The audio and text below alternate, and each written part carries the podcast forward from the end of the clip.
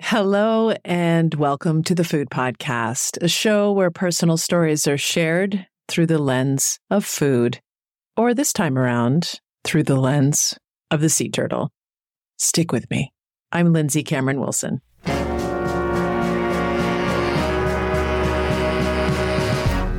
I rewatched the 1987 film Babette's Feast earlier this winter. I was craving lavish decadence of that feast, which is only made more lavish set against the backdrop of life on the western coast of desolate Denmark. When the days are short and you can feel the warmth of the kitchen hearth in every scene. Babette's Feast is the story of two beautiful Danish sisters growing into spinsterhood in the mid 19th century with their strict father, a pastor and a pillar of their small community. Life shifts one day when Babette, a refugee of the Franco Prussian War, arrives requesting shelter with the sisters in exchange for serving as the family's cook. Babette is a former Parisian chef, but doesn't make that known. Instead, she works away, foraging, preserving, and preparing meals for the sisters. Until one day, Babette learns that she has come into money and offers to make a celebratory meal for the sisters and their small community of church going yet bickering neighbors. Suddenly, the boats that arrive each week with simple provisions for the community are laden with a large sea turtle, wooden crates of live quail, beef, vegetables, cheeses, caviar, cream, and countless bottles of wine. The pious sisters are skeptical. One sister watches from the kitchen doorway, a handkerchief over her mouth, as Babette adds raw quail claws and a bouquet garni to a copper pot of stock simmering for the turtle soup. I like the way Chef Oliver Rowe describes the meal in a past issue of Vice magazine. Quote, by the end of the meal, they're all pissed and telling each other how much they love each other and all their rifts get healed. I really get choked up just thinking about it. Unquote.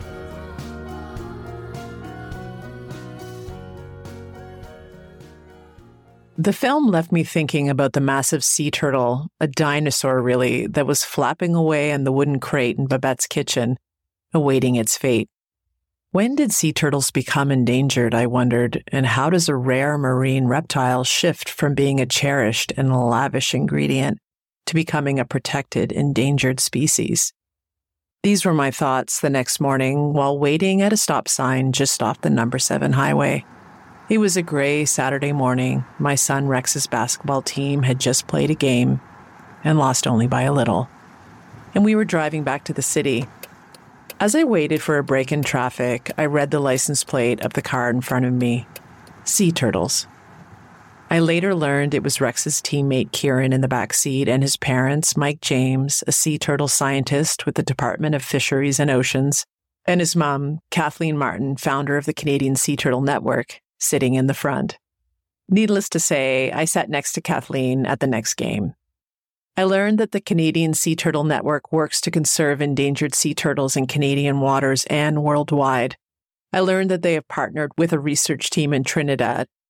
Trinidad hosts one of the largest nesting colonies of leatherback sea turtles in the world, and that approximately 60% of leatherback turtles that forage in Canadian waters during the summer months originate from the Trinidad nesting population.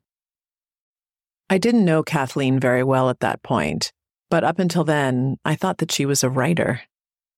This was not what I anticipated doing in my life. My graduate work is in um, modern poetry and Victorian literature.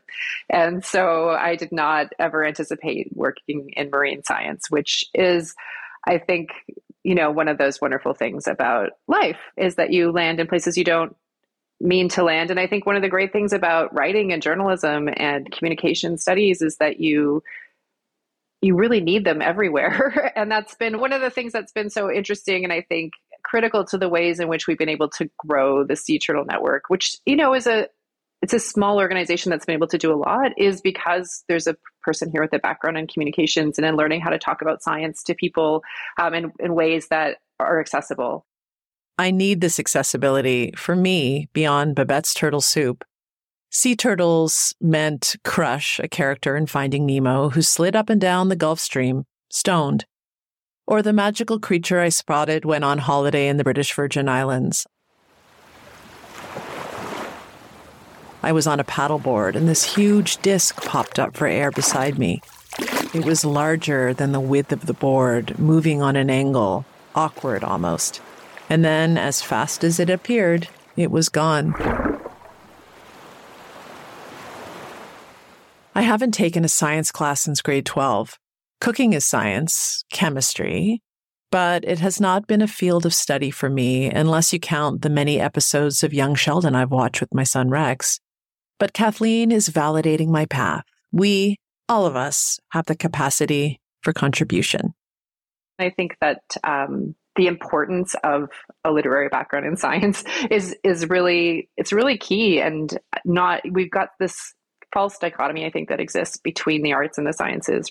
And so this idea that you have to have a particular type of training to be good at something or to be useful to that place and I think that that's really not the case. And I think so important. I mean people talk about interdisciplinary, you know, as a, as a kind of a goal for things, but it's really what we're really faced with now when we're looking at um, climate, the effects of climate change, and when we're looking at you know the the issues of the huge, enormous loss of biodiversity that we're dealing with. I mean, I work with an endangered sea turtle population you know these are are really critical issues and and we have to have everybody's brain on them you know and from all different perspectives is really important. So i talk to to young people a lot a lot of like you know aspiring marine biologists and, and people who want to do different things and and you know university students and high school students and it's that incredible capacity of the world to amaze us right? And for our life to do things we didn't anticipate and how amazing it is that you might not know. People are always like, "What are you going to do when you grow up?" And and not knowing that is is really kind of amazing. It's so much less boring. So here I am, wondering, curious, and still not knowing exactly what I'm going to do in life. And Kathleen is right. It's not boring. Because as it turns out, sea turtles, specifically the leatherbacks that Kathleen and her husband Mike research, have a deep connection to where I'm from here on the east coast of Canada something scientists didn't know or believe until quite recently. My husband he's doing a master's of science degree at acadia and was interested in studying turtles. He wanted to find out if there were sea turtles in nova scotia on purpose. He was following up on a hypothesis that had uh, been made 30 years before by a, a brilliant uh, scientist called uh, dr sherman bleakney who worked at acadia. He said why don't you just do something similar um, across nova scotia just trying to see if fishermen have seen sea turtles and so mike took it on so when we began the work um, the thing that Mike did was he went to every fishing wharf in Nova Scotia and talked to the fishermen. It was started in Nova Scotia; it's expanded, obviously, but talked to to the fishermen that he met on the fishing wharfs to say, "Have you seen this turtle?" Scientists don't believe that this turtle comes to Canadian waters with any regularity, like, or if they're here, they're lost. I mean, which is such a funny concept because animals don't get lost. And the fishermen were like, "We see these animals all the time," and fishermen we didn't realize they loved proving the scientists wrong. Like 25 years ago, they were like, listen, you guys, um, this is not what's going on. But so, so we just called and we asked them at the time, we were, gave them a toll free phone number, which we still rings to my cell phone today, if you were to call it. Um, and they could call if they, if they saw a turtle to give us the latitude and longitude of the, of the sightings that they saw. They took pictures back in the day. One of our first donations was from Fuji at cameras and they gave us these under old underwater single use cameras that you feed, and we distributed them to the fishermen. They would take pictures of the leatherbacks to show that they had seen them. And so you get these underwater cameras that had like the sixth birthday party and then like a shot of a turtle and then like the camp, you know what I mean? So you get all this stuff. We develop the photos and send them back. But um, yeah, so they've been amazing. They've been the people, they were the people that put leatherback turtles on the map in Atlantic Canada. Um, they changed the global understanding of a dinosaur, these fishermen across Nova Scotia, by picking up the phone and calling and being generous enough with their time to write down the lat long to tell this grad student, you know. Um, and it's this remarkable story of kind of the generosity of people in this part of the world, right? That really like willingness to still care for a young person coming up and saying, "Hey, will you call me?" You know what I mean? Like not dismissing, like wanting to complete the circle of being helpful, um, and then that willingness to to contribute, and then also just that that you don't have to have a specific set of credentials to change the world So, fishermen have since become their research partners, helping to tag the turtles, track them, and now are the reason they have been able to conserve sea turtles effectively off the coast of Atlantic Canada. Some might call these fishermen citizen scientists, members of the general public who collect and analyze data relating to the natural world in conjunction with professional scientists. Which leads me to the next question, one that I was embarrassed to ask why are sea turtles this important to us, to scientists, to the fishermen, beyond magical sightings or as a rare ingredient in a soup? Kathleen says she also asked that question way back when. She says she didn't grow up curious about the ocean like her husband had. She was usually up in a tree reading a novel. So she too once asked, Why are sea turtles important anyway? What do leatherback turtles even do for human beings? Like, what do they do for us? Because they're not food that we eat here. Um, they have no commercial value, so they're not they're not being sold in the market, right? Um, what's the point? So, what isn't this just kind of like a natural selection moment, you know? and he stopped and looked at me and said, "Kath, the world isn't just about us. That's why it matters." And I'd never it was one of those moments that I'll never forget that totally shifted my view, right? When I thought, oh, I forgot. We are one of the things on the earth, not the only one that matters. And sort of making yourself part of that ecosystem and not centering yourself in it all the time changes every i mean first of all it makes the world a much more interesting place and a much more dynamic and beautiful place. And, and to, to then realize that you have to kind of work in, in in concert with all the other things here it's a it's a much more interesting question about how we live a life right? And and i just had never had that idea before. And of course, you know, the idea of they've been around for 150 million years, you know, that they would disappear on our watch is a question. But also, he said the problem is natural selection is when you die of things that are natural. He said, well, these animals aren't dying because of natural causes, they're dying because of things humans have done. Um, and so that's a really different thing. And, and for me, again, that wasn't my background. I had to learn all of those things.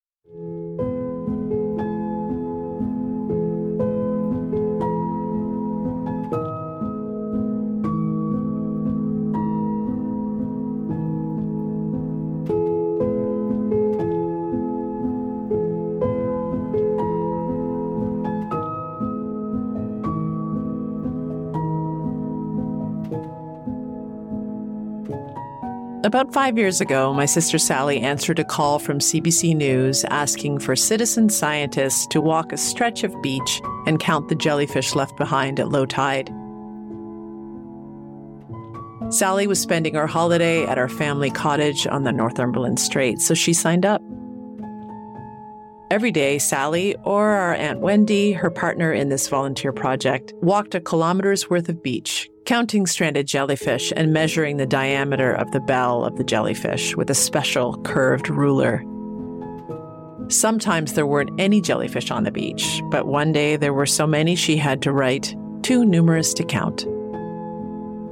She bought a little robin's egg blue clipboard to help record her findings and kept a pen in her summer dress pocket at the end of their two week commitment, Sally and Wendy submitted their findings to the scientists behind the research. Sally says she doesn't know what became of the study. But now that I've spent time with Kathleen, I understand that the deep purple jellyfish that pulse through the Northumberland Strait feed off larva fish in the area, as do lobsters, and an overabundance of jellyfish would unsettle the delicate sea life. So the question remains what controls the jellyfish population? The answer is sea turtles. They come all the way from in and around Trinidad. That's why they're here in Nova Scotia, right? Off the coast of Atlantic Canada is for food. They come for our giant jellyfish buffet. The giant jellyfish buffet. Picture it a semicircle of pulsing spheres of purple jelly trailing stinging tentacles cupping the coast of Nova Scotia. These are lion's mane jellyfish common in the North Atlantic. They can grow up to seven feet wide with tentacles a 100 feet long, as long as a blue whale. The lion's mane has few predators, mainly because their tentacles capture and tear apart their prey. And the nematocysts along their tentacles, the parts that deliver the sting, are particularly potent. But leatherback turtles can slurp them down, no problem. It has something to do with the hook in their lip that helps to snag the giant jellies. And inside their mouths are nasty spikes that keep the jellyfish from escaping. The leatherback turtle weighs in between 800 and 1,000 pounds. They average seven feet long and are the largest reptiles on Earth. They swim here for the jellyfish. Jellyfish make up their entire diet. And then they voyage back home, all the way through the Caribbean, and sometimes as far as the coast of South America.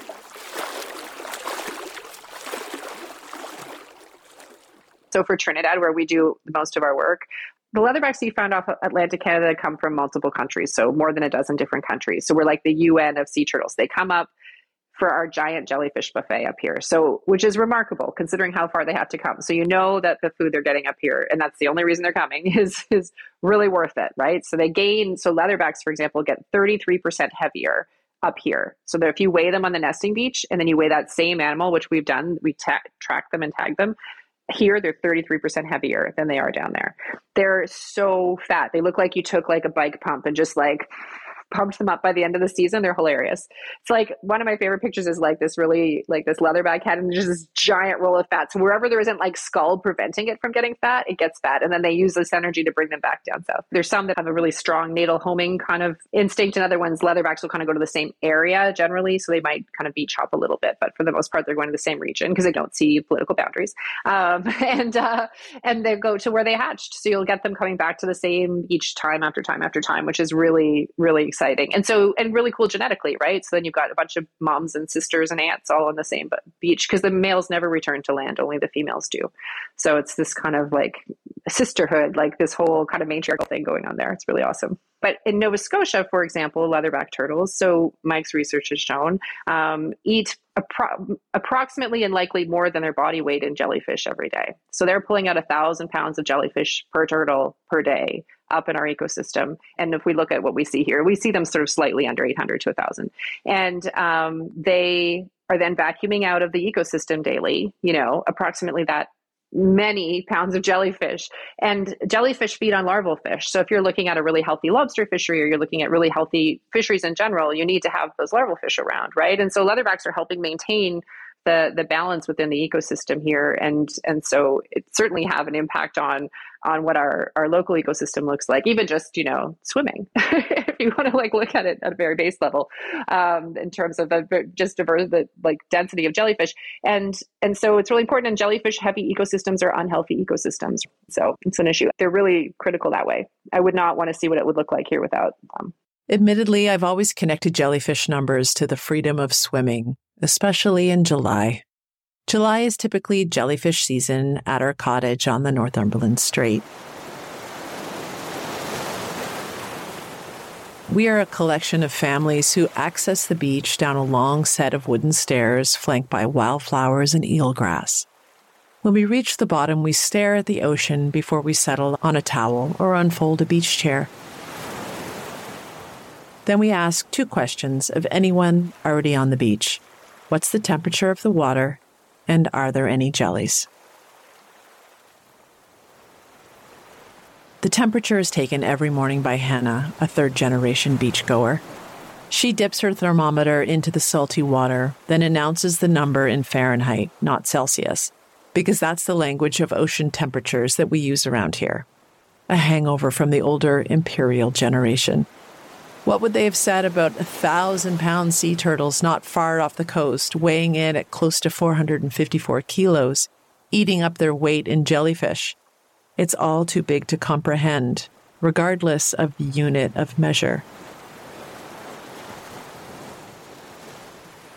Babette's feast, with a luxurious meal beginning with turtle soup, was set on the northern tip of Denmark in the mid 19th century in the late 20th century, The Muppet Show filmed a segment of the Swedish chef trying to make a turtle soup. The Swedish chef was originally performed by Jim Henson as the chef's voice and body, and Frank Oz providing his actual hands. That's what makes the Swedish chef so deft in the kitchen. So imagine the chef with his bushy mustache and floppy French toque explaining cheerfully in Swedish sing song how to make the soup in a big white enamel pot. And then he takes an onion and whoops, it flies behind him towards the blue and white Swedish tile kitchen walls, barely missing a copper pot hanging on the wall. All the while, a puppet turtle is staring at the camera with worried eyes. The chef bork bork borks at us with a cleaver in his hand, and just as he whacks it down to chop off the turtle's head, the turtle retreats inside his shell. And on it goes, the chef chasing, the turtle hiding, until the turtle turns his shell into an army tank and fires at the Swedish chef, who falls to the ground in a puff of smoke.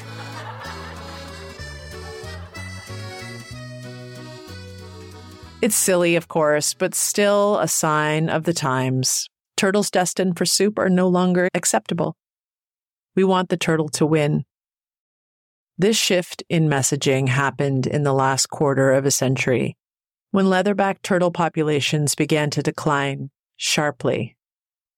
From a sea turtle standpoint, I mean, I think it comes from just numbers, right? So, so, and then that's the issue that's at hand, or one of the issues that's at hand is if you have a, uh, a history of harvesting these animals, how do you convince people that stopping harvesting these animals is more important than not, right? So, and how do you talk to a traditional community who who have a his who have a tradition, right, and say, okay, at the moment we're so pleased you've been doing this, it's done. And I think it comes down to understanding what would a sustainable harvest look like, right? And and I think that there's a lot of uh, of understanding that that is something that probably would be useful, except that at this point there's no there's no longer any um, allowance for sustainable harvest because they're just the numbers are so poor um, and the crash was so for leatherbacks you know so significant. The leatherbacks that we find off the coast of nova scotia are at the moment um, declining at a rate of almost 8% a year so there's just no tolerance left for if i take 120 eggs out of this out of this nest and i and i harvest them and then sell them on the black market um, as cures for a hangover and as aphrodisiacs, which is what they're marketed as sea turtle eggs typically. What have I done to devastate this population, right? And so, and because the clutches of eggs are so great, like you're you're you can just pull out so many, right? So it does create like this this you can satisfy a market. So it becomes a problem that way. Kathleen has a background in peace and conflict in addition to literature. She looks at all sides of the story sea turtles as part of the health of our oceans, sea turtles as an animal to be exploited, sea turtles as a necessary food source.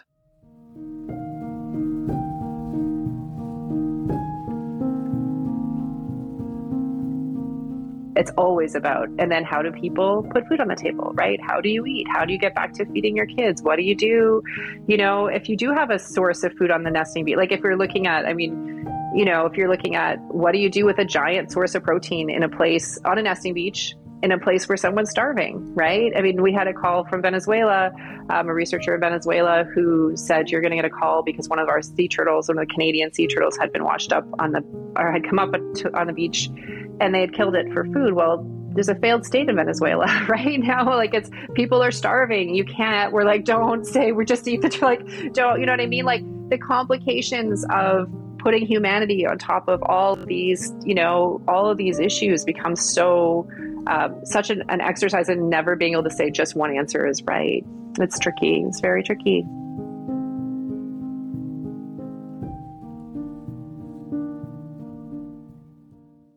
Is the answer for all of us just to eat more jellyfish? I've heard that in Japan, jellyfish are served as a bar snack.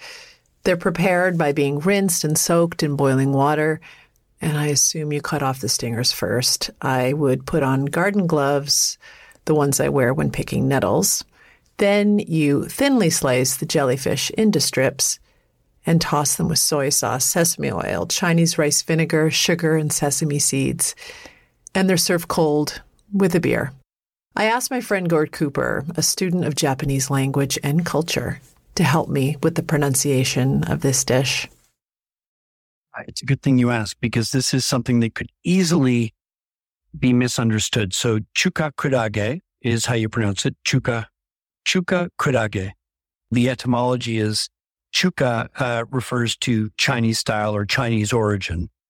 And kurage uh, is the word for jellyfish. um, it's easily confused with a few other things. So, for instance, you've had chicken karaage, karaage, which is deep fried chicken. That's different. Karaage is uh, is deep fried stuff, whereas the word you've got here is kudage, kudage, which is the word for jellyfish. So there you go, chuka karaage. Sorry, no, chuka. This is why it's so easy to screw up. Chuka kudage, kudage, not karaage, but kudage, chuka kudage. Chuka karaage. My dad once dried jellyfish in the sun at our cottage and sliced them up and used the little purple strips as an ingredient in fish cakes. You lose the textural quality this way, but they were interesting. The challenge for me is how to rebrand the jellyfish in my head as a delicacy, not a menacing, pulsing, stinging irritant. And I've read that the Irish call jellyfish snot of the seals. Rebranding might take time for me. But regardless, the sea turtles love them.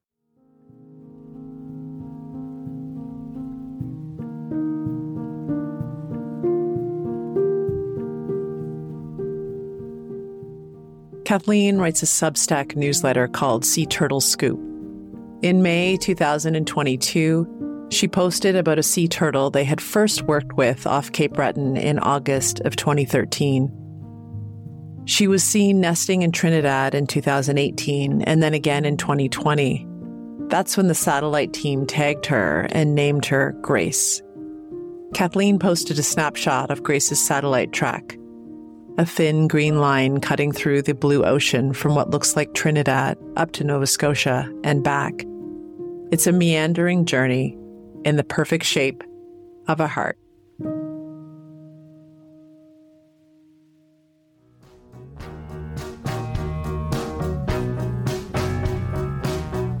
Thank you to Kathleen Martin of the Canadian Sea Turtle Network. Best person ever to sit next to at a basketball game. So I ask, who is sitting next to you? Find out, pull the thread. Who knows where it will take you? And thank you to Gord Cooper, my resident expert in all things Japanese. Links to all that we've mentioned will be in the show notes. This series is edited by Abby Cerquitella. Our theme song is Jenn Grant's One More Night. And please rate and review the Food Podcast wherever you get your podcasts. And consider signing up for my newsletter. It's called Food Stories, and the link is in the show notes. Or you can head to lindsaycameronwilson.substack.com. Thanks for listening. I'm Lindsay Cameron Wilson.